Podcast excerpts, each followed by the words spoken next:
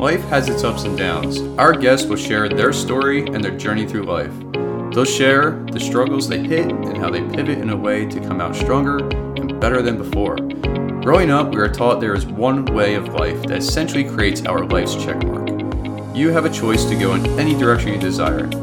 As you listen to our guest, you are encouraged to look at your life and the checkmark you created in your mind and readjust if needed after listening to some of the incredible stories told. This is the Life's Checkmark podcast, and I'm your host, John Emery.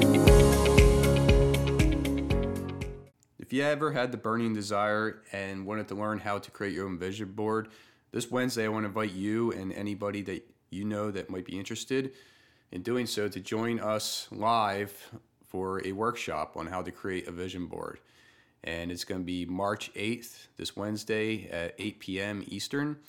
And you can find out more information about this by joining the Facebook group Life's Checkmark. There will be a link in the show notes. During this workshop, we will be using Canva to create a virtual vision board. You will also be learning the tools and stuff that you need to create one if you were to cut out any papers from magazines and stuff. This is going to be an exciting event. Um, it's going to be a great turnout and looking forward to meeting whoever joins and just have fun and create the vision that you have in your head and put it onto a board to have it come true to you in the next few months or years, whatever it takes. Again, this is a free event. Join us in Life's Checkmark Facebook group, and the link will be provided in the show notes. In this episode, you're going to listen to Jeremy share his valuable lessons that he learned through karate and carry them throughout his life and how the birth of his child changed his priorities. You're then going to hear from him how he's helping people with any kind of relationship issues, whether it's with the kids, with money, and with past experiences. Hey, Jeremy, it's great to connect with you again. yeah, you. John, it's been a while, but yeah, man, I'm, I'm yeah. glad things are moving for you. Thank you. Appreciate that. Um, so it's Jeremy and I connected probably about two years ago um, through some uh, men's group, and I asked for him to come on and share his journey because he has a story to tell that others probably need to hear and see if they can follow along and go through his struggles too that they might be using it or they might be going through as well. And he can share uh you know the stuff that he learned and he used and implemented along the way to get to where he is today. So if you like you can start with what you do do today and then we can backtrack to how you got there Fantastic. So, so first thing I would like to say is this: um, there's a quote from Nietzsche that says, "That which doesn't kill us makes us stronger." And I don't think that's actually a true statement. What doesn't kill us doesn't kill us. We have to decide to become stronger because there are a lot of people walking around who are not dead and they are not stronger from the negative impacts and what's happened in their lives. So, you know, right out of the gate, the most important thing is you have to decide what does it mean to you? What could it mean to you? Whatever you're going through, good, bad, or sideways. The good times don't last, which sounds depressing, but then you start to realize wait a minute, if the good times don't last, well, that also means the bad times don't last either, provided you can last. Because your sorrows and your triumphs and your tragedies, good, bad, sideways, it all changes. It all progresses. It's winter, spring, summer, fall. It always moves the question is, are you going to be here to experience the next season or not? And for some people, unfortunately, they they make the decision, I don't want to play this game anymore, and they take a permanent exit. And I'm here to suggest maybe stick around a while. There may be more opportunity than you thought possible. There may be more chances than you thought possible. So, John, to go to your question, you know, where am I at? What am I doing now? I do, if I could sum it up as, as succinctly as possible, I do relationship mastery for men and it's really how do you master not just your relationship like like romance and dating and marriage but also like parenting relationship with your kids but also relationship to money relationship to your past relationship to d- divinity or god relationship to why are we alive on this ball of rock hurtling through space? How do we clean those relationships up so that you can live by decision instead of living by default? And, and i've got a community where men get together and we, we're able to what i like to say is where a man can take off his crown and still be seen as a king because sometimes you know we're protectors and we're providers and it's it's scary to put that down and just be raw and open and real and say I don't have an answer. I don't have a solution. I could use some support. And that's okay. It doesn't make you weak. In fact, being able to ask for help, especially when you feel like you don't deserve it, it's a, it's a type of strength. And people who are still wounded, people who are still too weak will make fun of you. But people who've been through struggle and strife and come out the other side, they respect you for saying, I don't have the answers. I need help. I need to be poured into. So whatever anybody is going through anything, if you're in the United States, 988 is the number to call for mental and emotional support. 911 for physical support, but 988 for mental emotional. They they changed it from the 1-800 number. So whenever we get to the heavier topics, I always want to make sure 24/7 anonymous support is available 988 in the United States. So please make sure you're accessing that if you need it. There's no shame in that. So today I work with men in a variety of circumstances, mostly men who lead and own businesses, um, because there's some really cool stuff we can do and, and ways we can expand and leverage. It's taken me quite a while to get to this place. And I had to close a business, a brick and mortar that I had for 17 and a half years, partially due to COVID, partially due to my daughter was born and my priorities shifted when she showed up because this is an amazing human being I don't know how long I'm going to have her, and I want to spend time with her. I want to be in her life. I want to watch her grow up. Right. My dad was an amazing provider and, and did wonderful things for our family, but he was also military and had to travel for work. And there were things that he missed that he didn't want to. But the economic engine he had, military, retire, private sector, contractor, required him to travel. It required him to leave our lives for periods of time because that was the the vehicle he had. That was the way he made money to support us and provide for us. And I wanted to do something a little different. And my daughter was born 14 weeks early. She weighed a little bit over a pound. And she was in the NICU for 13 weeks. And we had a couple times where we don't know if she's going to come home or not we actually had the doctors tell us not to plan anything for Christmas. Like, there's a great conversation. Like, they can use some work on their mindset because you got to be real, but man, you, you, there's a way to handle that. And I don't think they did a great job. Um, but luckily, she made it through. And, and one of the big shifts we made as a couple when she was born, like, we were slaughtering ourselves because is she going to walk? Is she going to talk? Is she going to is she going to go to school? Is she going to graduate? Is she gonna is she gonna is she gonna? And we brought 10 20 30 years of pain into our life. She's only been alive a couple of days dude. But what's going to happen? Is she going to get married? Is she going to have kids? Like nobody knows that crap dude. Like chill. Mm. but there was nobody to tell me that. And after about two weeks of, of my wife and i driving ourselves a little crazy i kind of hit the pause and went wait a minute because we're doing this to ourselves Future's not guaranteed. We know she was born. We know she has now doubled her body weight. This little lady is a fighter. We're going to celebrate what we do have with her because that's real. And we're going to let go of the rest. So we made a decision. And it's something I invite you to, to explore and play with. Control what you can control, influence what you can influence, and let go of the rest. And if you can do that you will have a bigger impact. You will have a better impact simply because you can control what you can control. We can control our schedules. We can control our time and our energy. We can control our attitude. I can't control my wife's attitude, but I can influence it. She can't control my attitude, but I can influence her. And because we recognize that with each other, we played back and forth with each other, we created a different reality. And the doctors and nurses saw the difference in us. And they were like, we've never had a couple so actively involved yet so balanced because we weren't freaking out we weren't stressed. And so you know it's this lifestyle of like let's let's step into the places we fear let's step into the challenge and how can we take control? How can we influence? How can we guide? How can we have an impact? Those were the skills that i've built over a lifetime from martial arts business owner kung fu master neurostrategist hip hypnotherapist, all these different skills that I developed from my 20s. So that's that's part of my journey. When we can kind of unpack or explore. If you have questions, we want to take something somewhere. It's all good. Sure. Sure. So uh, first, I want to say thank you for opening up with a quote. That was pretty good. Um, and so you went ahead and you were speaking about, um, I think you went 20, 30 years in ahead, right? For like mm-hmm. marriage and all that stuff. Oh yeah. So, so would you just say just being present would sum up those three things that you mentioned? Yeah. Yeah. Yeah. Being able to be here and now is, is really the skill but I think it's a human nature to project and to get ahead of ourselves because we want to have well, well what's going to happen? I want to have answers. I want to have solutions. I want to have X, Y, Z. And it's like, yeah, those are good to be aware of, but you're living so far there, you're a shadow now.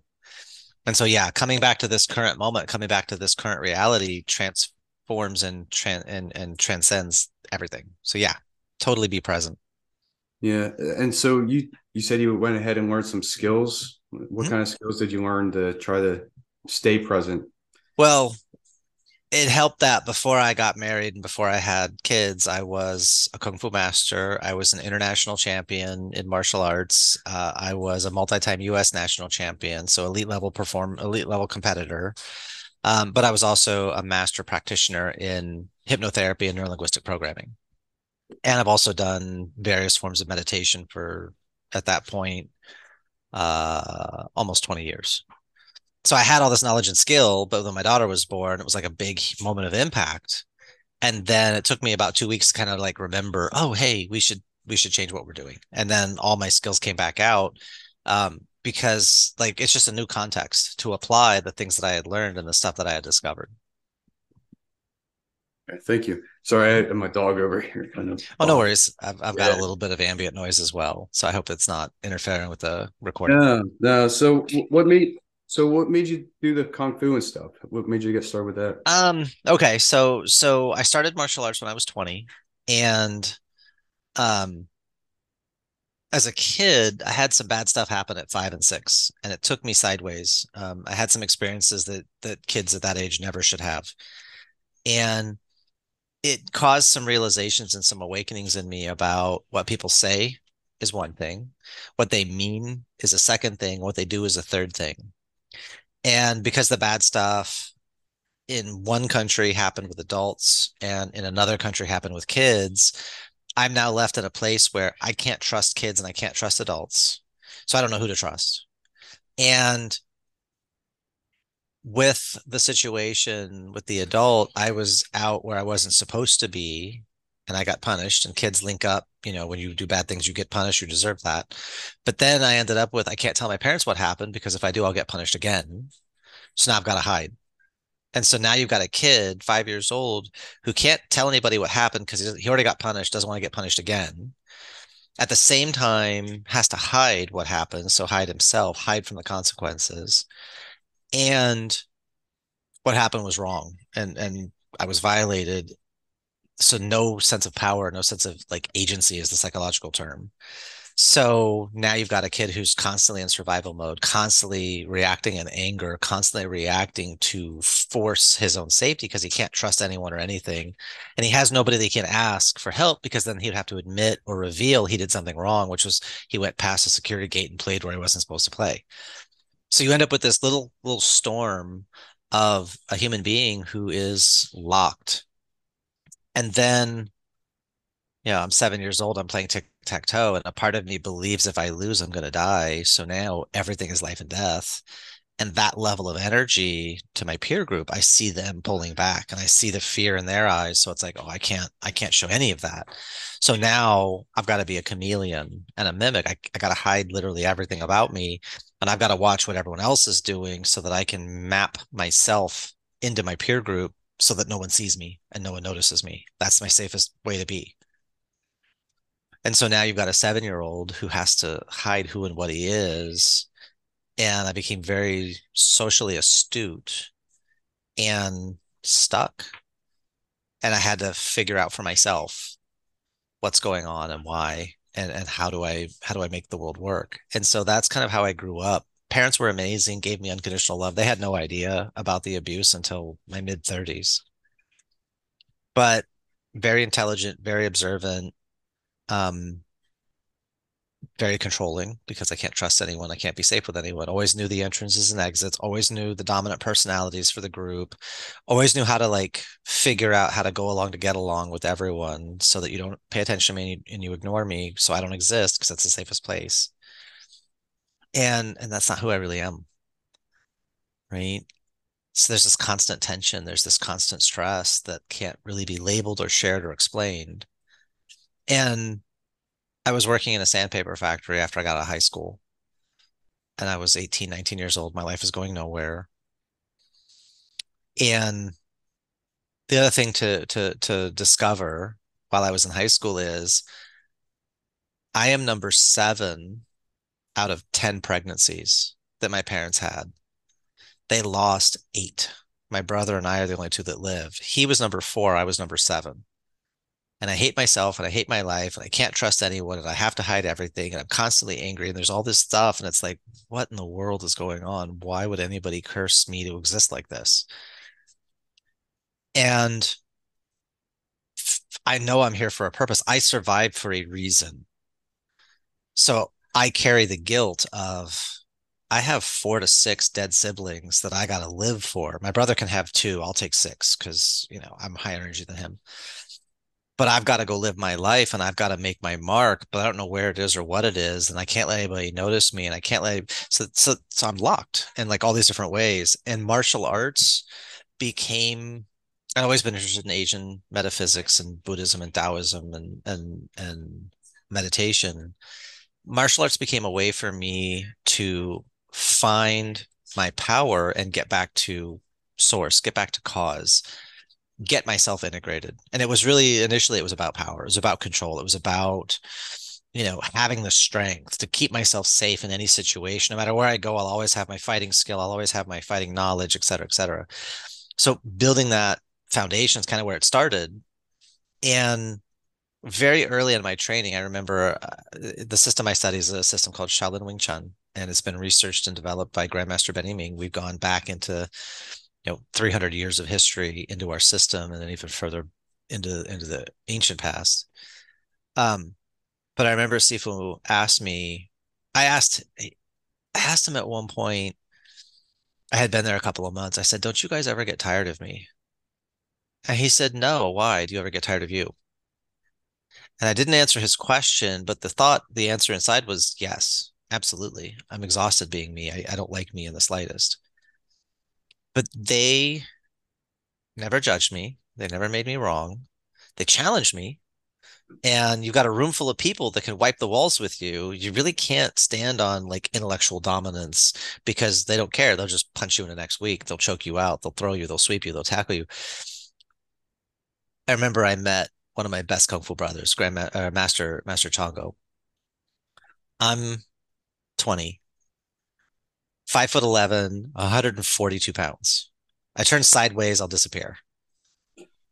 And Master Chongo at that time, he was a purple sash. He had been training with Grandmaster Meng. He was the number two student in the school. Like, like the month that Grandmaster Meng opened, he was the second or third student to sign up and he had been there for like 15 years and he had been training with his dad who was one of the original team before the seals was the udt or underwater demolitions team. So his dad trained his dad was udt and trained him. So i had no idea chongo and his brothers used to go beat up martial arts instructors to see if they were going to train with them or not in high school. Mm. like these guys were crazy awesome crazy guys. And so when i met him he went to shake hands. I said oh i don't i don't i don't shake hands and he's like, Oh, why is that? And I said, Well, shaking hands is an ancient symbol among warriors. You're not carrying a weapon, but you're a martial artist. You've trained your whole body to be a weapon. And that makes you a liar. I don't believe in lying. And he hated me for, for about three years. Because who is this pretentious, scrawny white kid from the suburbs thinks he's going to tell me anything, won't even shake my damn hand? Like, like Chongo had every reason to hate me because I was just, I was so defensive and I was rejecting myself, I knew you were going to reject me. I'm not going to waste time letting you do it at some point. I'm not going to build up some sort of friendship with you and you're just going to like leave me raw and vulnerable at some point. I'm going to force you to reject me right away on my terms. That's how I met him. And he prayed to Allah because he was Muslim at the time and now he's Christian, but but he prayed to Allah that I would last until sparring. And I did. and he beat the crap out of me like every which way from Sunday, just just laid me out, kick, punch, tackle, choke, sweep, throw, used me in class as a as a as a demonstration partner, aka punching bag, every chance he could. And it used to make him like frustrated because I never took it personal. I would be like, cool, what'd you do? Do that again. Because I actually wasn't this arrogant, condescending, dismissive, intellectual, whatever. That's not who I really was. And as he beat the crap out of me, he began to realize who I really was because I just wanted to learn. And he had such knowledge and such skill, and I had such respect for him that it was like, it was really cool, our friendship and how it grew over the years because Chongo's a beast. And if you ever wanted somebody to truly have your back, he's got it. He's got such a big heart and and he's such a, a giving person. And to think that I rejected him when I first met him, not because of him. I didn't know him it was because of me and my fears and my doubts and my insecurities. And that was the the the massive healing that a well-run martial arts program can do. That's why i ended up becoming a martial artist as a career had my own school for 17 years. Because the ability to help people get integrated we deal with violence but we learn how to turn it back into peace and harmony. Right? Because if if you can make friends with someone right physical domination is great. It's a beautiful skill if you can change their mind, that's a better skill. But if you can connect to their heart and the two of you become friends, that's the ultimate skill. Right? Abraham Lincoln said it. If I if I make my enemy my friend, isn't it true I'm killing my enemies? And that's the highest level of skill. And it requires engagement and it requires confidence and it requires your heart is there first to get through. And and that's a lot of the energy and attitude I bring into my coaching because I don't judge the men that I coach. I'm not qualified to like dude i've probably done at least as whatever you're doing if not worse in, in my own ways. So i'm not here to judge you for that or make you wrong. You want a different standard? Cool let's get there. What are you doing now? Where do you want to be? What are the roadblocks? Let's remove those. Over under through around blow them up pivot transform transmogrify teleport whatever it takes. That higher level the fact you have the desire to be at that higher level that means it's available to you. We just have to walk you the steps. That's it and so that's what really got me into and I went deep in the martial arts, man. I was training seven days a week. Within I started in March, and by May I was training seven days a week, and it was like multiple hours a day. I'd go to Grandmaster Meng's house until two in the morning. Then I'd go home, sleep for a couple hours, get up, go to the factory at seven a.m., work in the sandpaper factory, um, whatever it takes. Like I was just as a student, I was seven days a week for 15 of the 17 years before I started my school. And dating came second. Anybody I dated, you know, tremendous way to start a relationship. I had martial arts before you. I'll have I'll have it after you. That's not a good way to to to date someone. Let me just tell you, your second class from the rip. It's like, man, I, God, I was so wounded still. Like, dude, that's not okay. Why didn't you see that? I laugh at it now and go, man, but yeah, so that that was kind of the the the the full journey from childhood on through because you know when i was a kid i hate not having the answer but that wasn't the truth. The truth is i love having the answer. I love being able to remove suffering and to serve and to help people to live and love more and play the game of life at a higher level. Like that's that's my crack. That's the coolest thing. Take someone's stress down. Take someone's drama down. Help them understand themselves better. Help them accept themselves more because if you're happier, what do you have to give to everyone around you is more happiness. Cool, let's do that. Like like all the scarcity in marketing, all the all the do it now, FOMO, YOLO.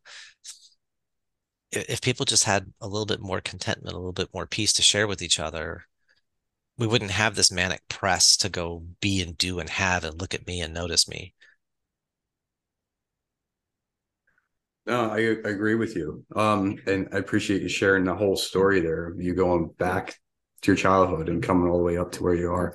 So then you you you went through uh, martial arts and then you came out to start coaching and stuff. So how did that transition come about? I know you mentioned your daughter and everything like that, but yeah. was there was there anything else that well, I wrote this book. It's called Your Best Child Ever. Is This Game Worth Winning? The only parenting book with a money back guarantee because I'm not above marketing. ABM, always be marketing. So, so what happened was in the Kung Fu school, I kept seeing the same patterns in families. Like I can work with the kids and I can, we can do cool stuff fast. I had a, a family come in and little dude was um, seven out of 10 or no, two out of 10 in anger management. And that was May.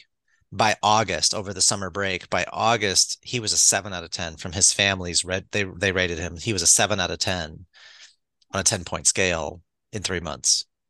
Because I helped him at eight or nine years old get control of his anger, but realize what was lighting him up.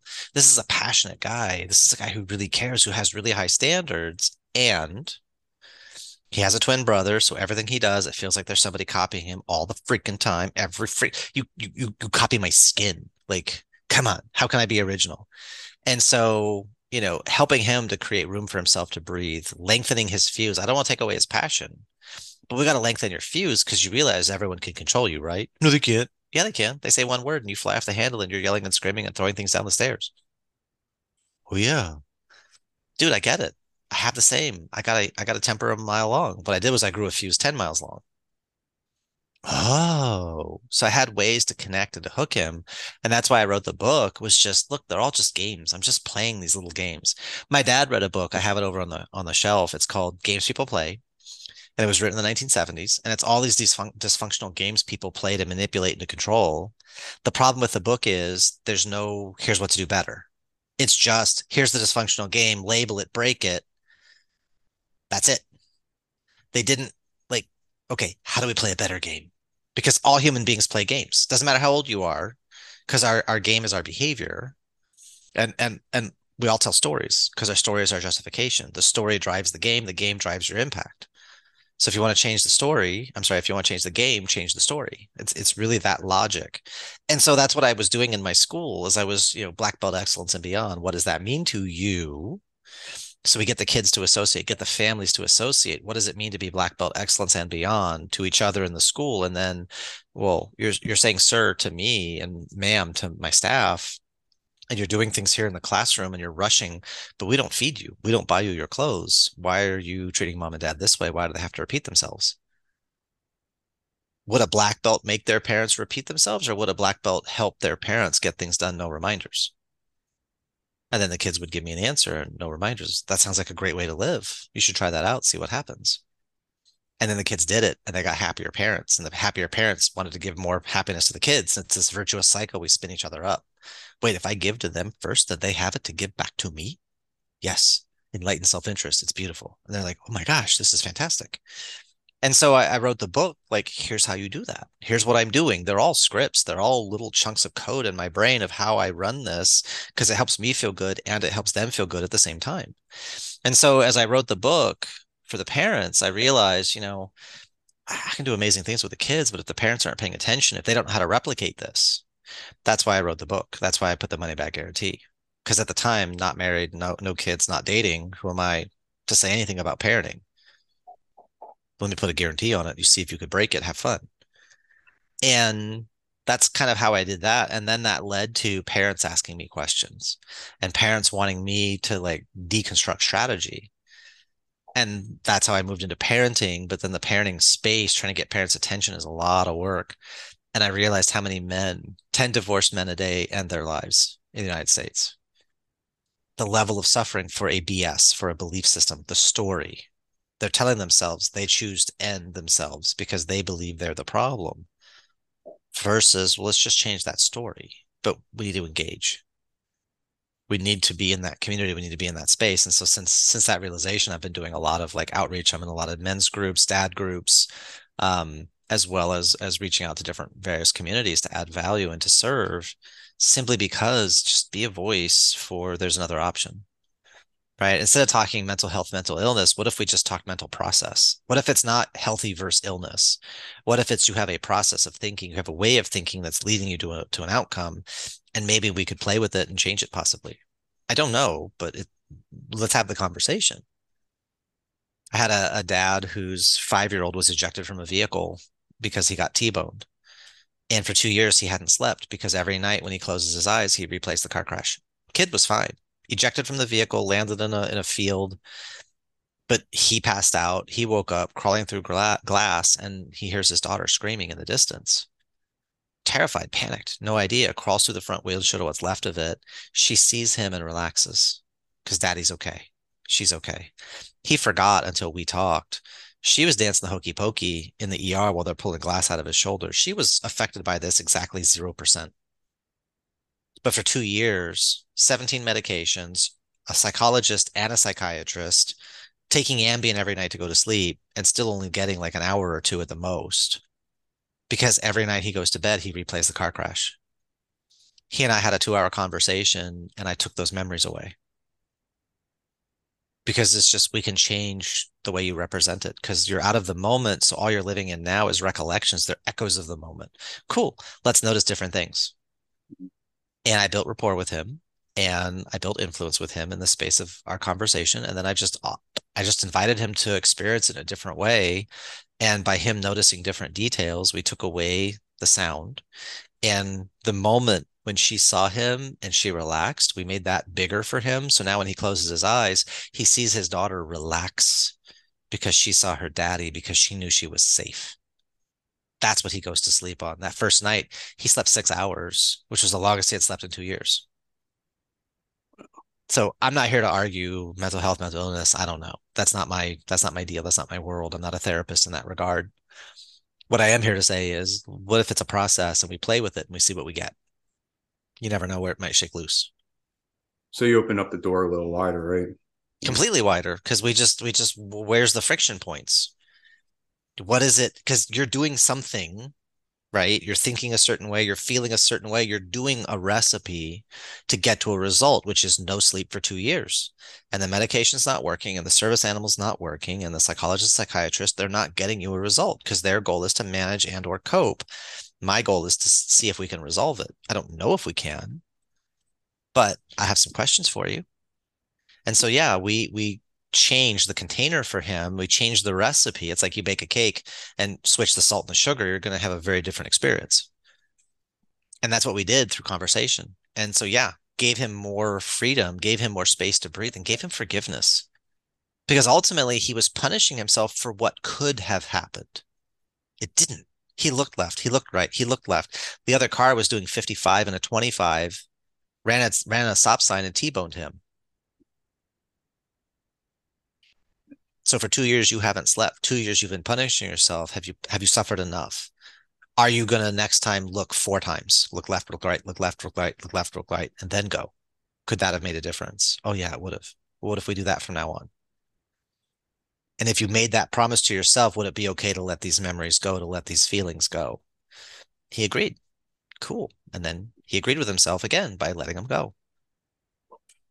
So that's what's possible if we play, if we engage, if we if we just step into that space with how do I how do I change the heart? How do I change the feeling? How do I change the emotion so I can connect and we can create friends? Because then the, that painful stuff, it can be like a trampoline you bounce off of and go, man, look how high I bounced. That was a horrible experience.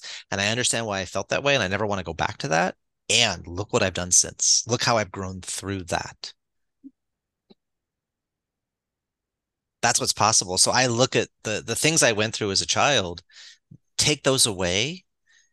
How much more of me goes away now because I grew up in response. I grew I grew up in reaction to that pain. It drove me in places to get knowledge, to get skills, to get understandings, to now serve the world around me at a higher level.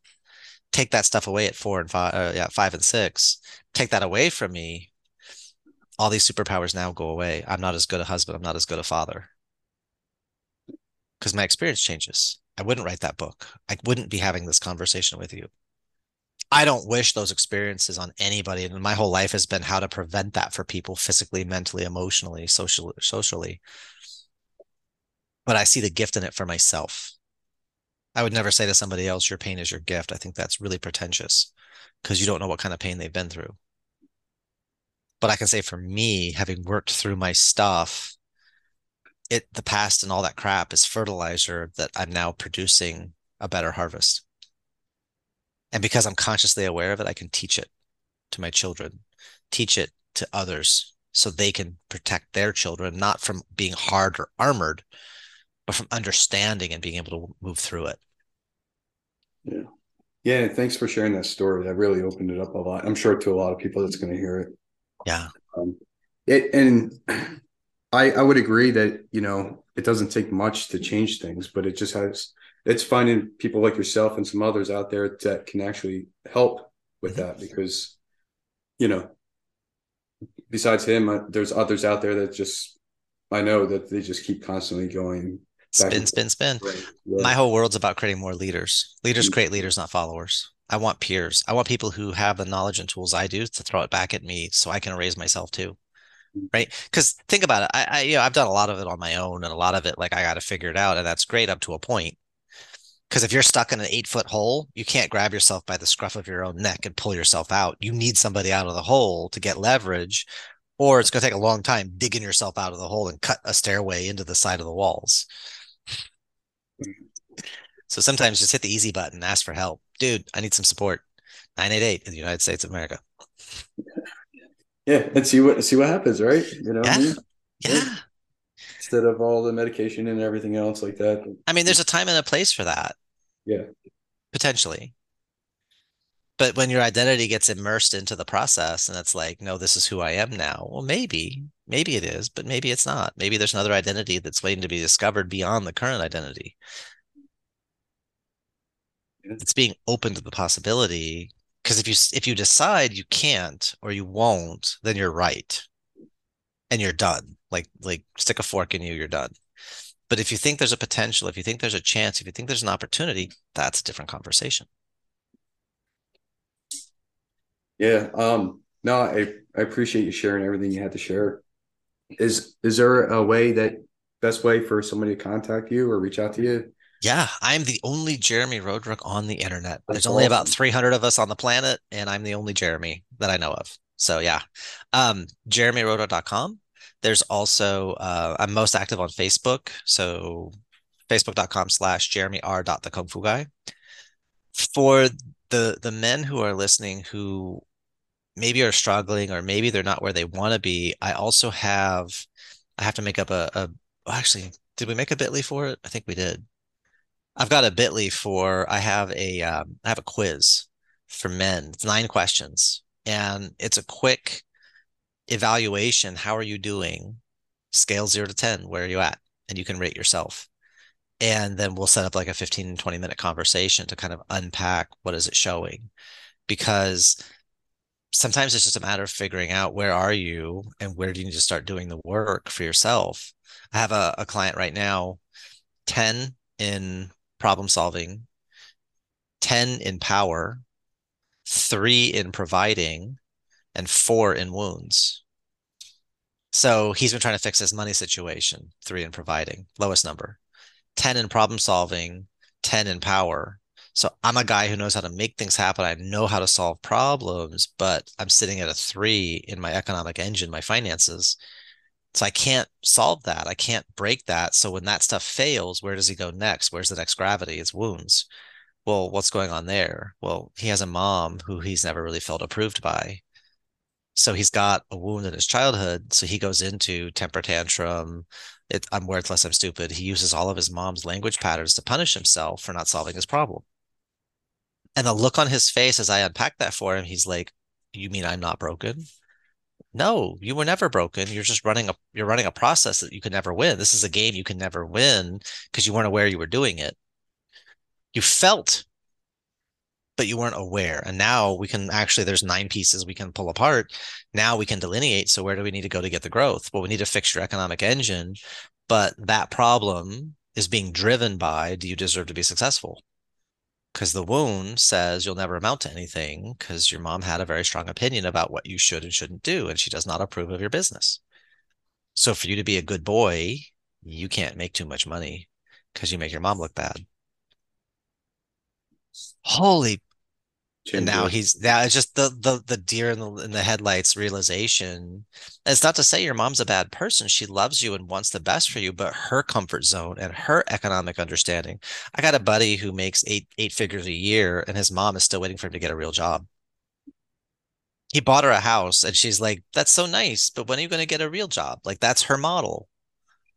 So if you need her approval, you're making eight figures a year and you're no, he's he's past that point. He doesn't need her approval. He loves her and he wants her approval, but he doesn't need it because the wound is closed. And that's the difference, right? So this quiz, um, let me go grab the bit.ly real quick. Give me one second. Um, because I just created this to have a QR code. Um, I did a talk for some CEOs this morning. Um, there we go. It's bit.ly slash quiz for dad, all lowercase, Q U I Z F O R D A D.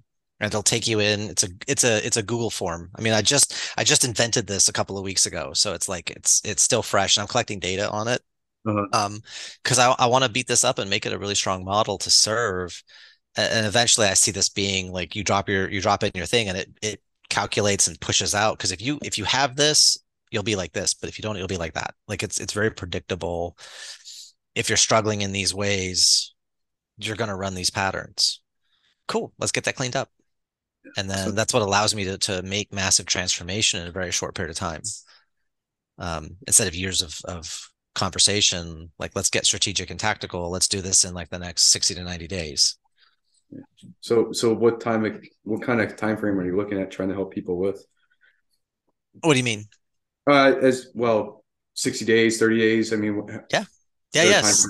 Depends on how big the problem is or how big the situation yeah. is. Um, but I, have a I have a, a year long program where we do. There's a portion of one on one deep dive, and then there's a portion of community support. Um, and that's all about relationship mastery. And whether you're in a rescue mode or a mastery mode, rescue mode, you're basically sitting in one of two positions: f this or f that. F this, your life is on fire and melting down. F that, you're out of the pain but everything you're doing is to not fall back into the pit. Both of those are what we call scarcity, and and you're at the effect of a bunch of stuff. That's not wrong, but it requires certain strategies.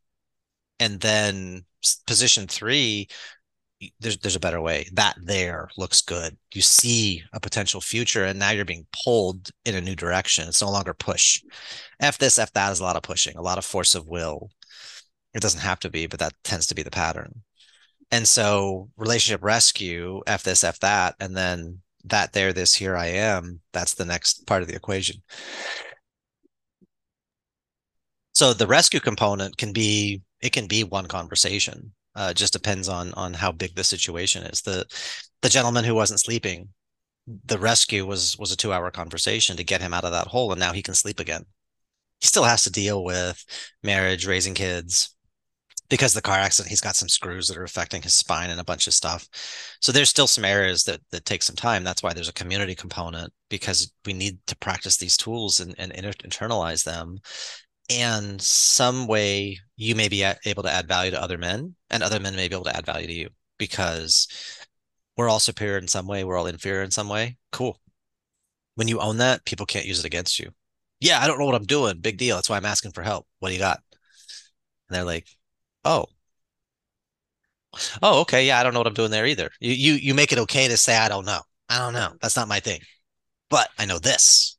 So what do you know? Oh, you do. Could you help me on this? And I'll help you on that. Sweet. That's a win-win. That's cool. Yeah, it's it's really really fun. And this this like I, I did this presentation for the CEOs and and the the executive assistant who was helping facilitate that was like, oh, I love your energy and they've been running these these expert sessions now for over two years. They were like that is the most high energy. Like that was really great. This was the most positive just engaging presentation we've had because i love what i do a hundred percent. Reduce suffering for myself and others? Hell yeah that's a great game. Let's go play. And you, you could tell yeah how you explain everything that you do love what you do. Very much. sure that. Um so I have one last question they ask. Uh, Kick him in the knee. Oh wait, sorry. Yeah, you got I got it. excited. So I know you shared a lot uh, experiences along your journey there. So yeah, what are three key things that you've learned and you used along the journey? Three key things. Yeah, number one, appreciation. Yeah, appreciation over expectation. If you expect people to do stuff and then they don't, you get mad. When you appreciate people doing stuff, if they don't, that's fine. So appreciation over expectation. Number two, engagement. if it is to be, it's up to me. If you want things to change, you got to step in, you got to step up, you got to play, you got to engage. Sitting back against the wall, you you don't you can snipe all you want, but anybody can point out a problem. What are you going to do to step in and work towards a solution? So engage. And number three, awareness is the key. You cannot resolve anything you are not aware of. It's literally a blind spot. Awareness is a key opens new doors. Once you become aware now you have the opportunity to do something. So i'm constantly where's those friction points? Where's that difficulty? Where's the sticking point? Because there's an opportunity for awareness. Oh, that's great. Yeah. All, yeah, yeah. Thank you. and they're all being a martial artist right because when you appreciate when someone takes a position they take a certain stance cool they just gave me information thank you because now i know how to connect with you i can harmonize with you or i can break you cool because you gave me you gave me a place, you gave me a reference, fantastic. And if you want to win a fight, you have to engage. You can't sit back passively because if you wait to counterfight, you have to be perfect, and they just have to be lucky. And then you have to be aware they're going to go high, they're going to low, go low, they're going to tackle, they're going to feint. they're going to kick, they're going to punch, they're going to whatever. You have to be aware. You can never win a fight you never see coming. Cool. Well, thank you, Jeremy. It's great connecting with you again. Yeah, Appreciate you too. Appreciate you coming on yeah, it's been a joy. So I can't wait to see where it goes next and what next episodes are. Yeah, you'll find out. we all will. Thank you for taking your time listening to Life's Checkmark. If you like this show, please subscribe, rate, and review. And we'll see you next time.